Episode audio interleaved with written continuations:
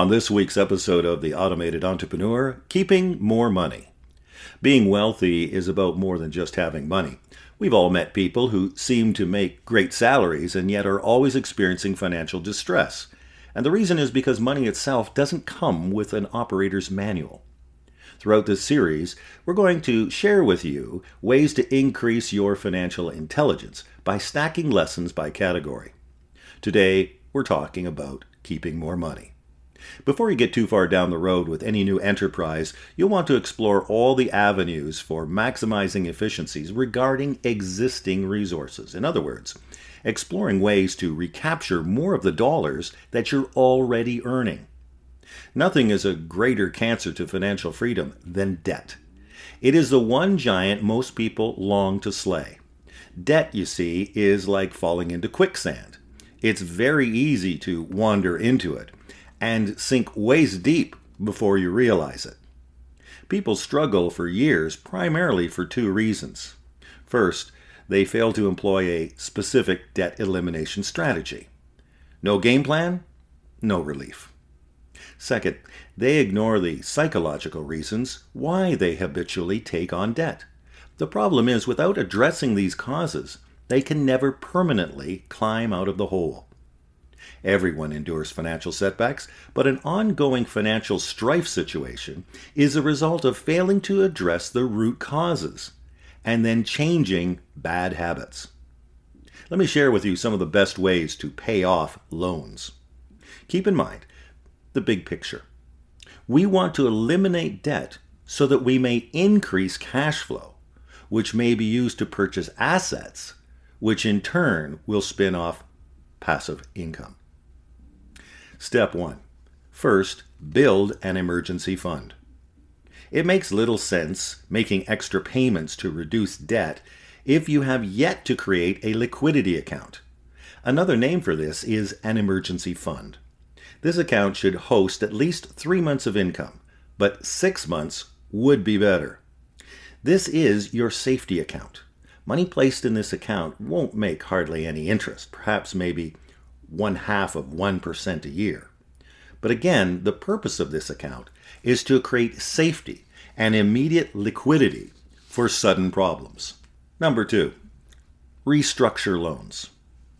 It is possible to refinance your obligations by rolling short term high interest loans into long term low interest tax deductible arrangements. The goal is to minimize payments while maximizing cash flow. Third, attack one loan at a time. Once you've minimized your payments and maximized your cash flow, you'll want to attack certain loans directly. Let's think about your credit cards. People often pay off the ones with the smallest balance first.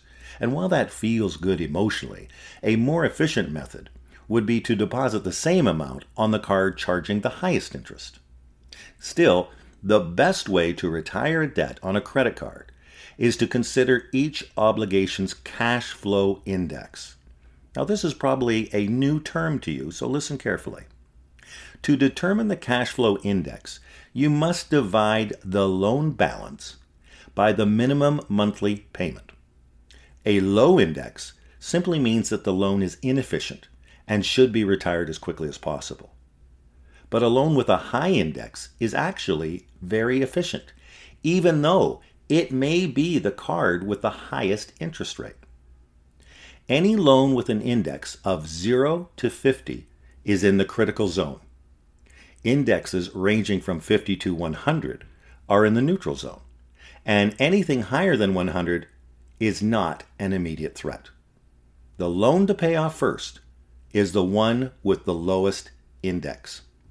For example, let's say you have a mortgage with a balance of $228,000 and an interest rate of 7%.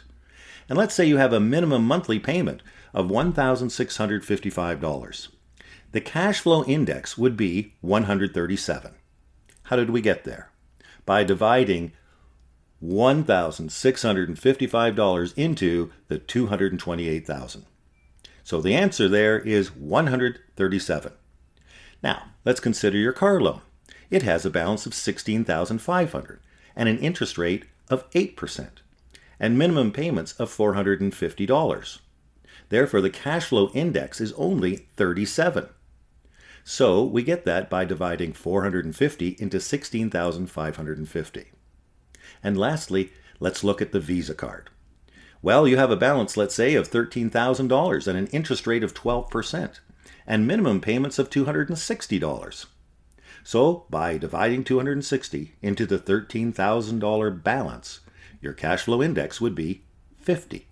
And therefore, the cash flow index reveals that you should pay off the car loan first.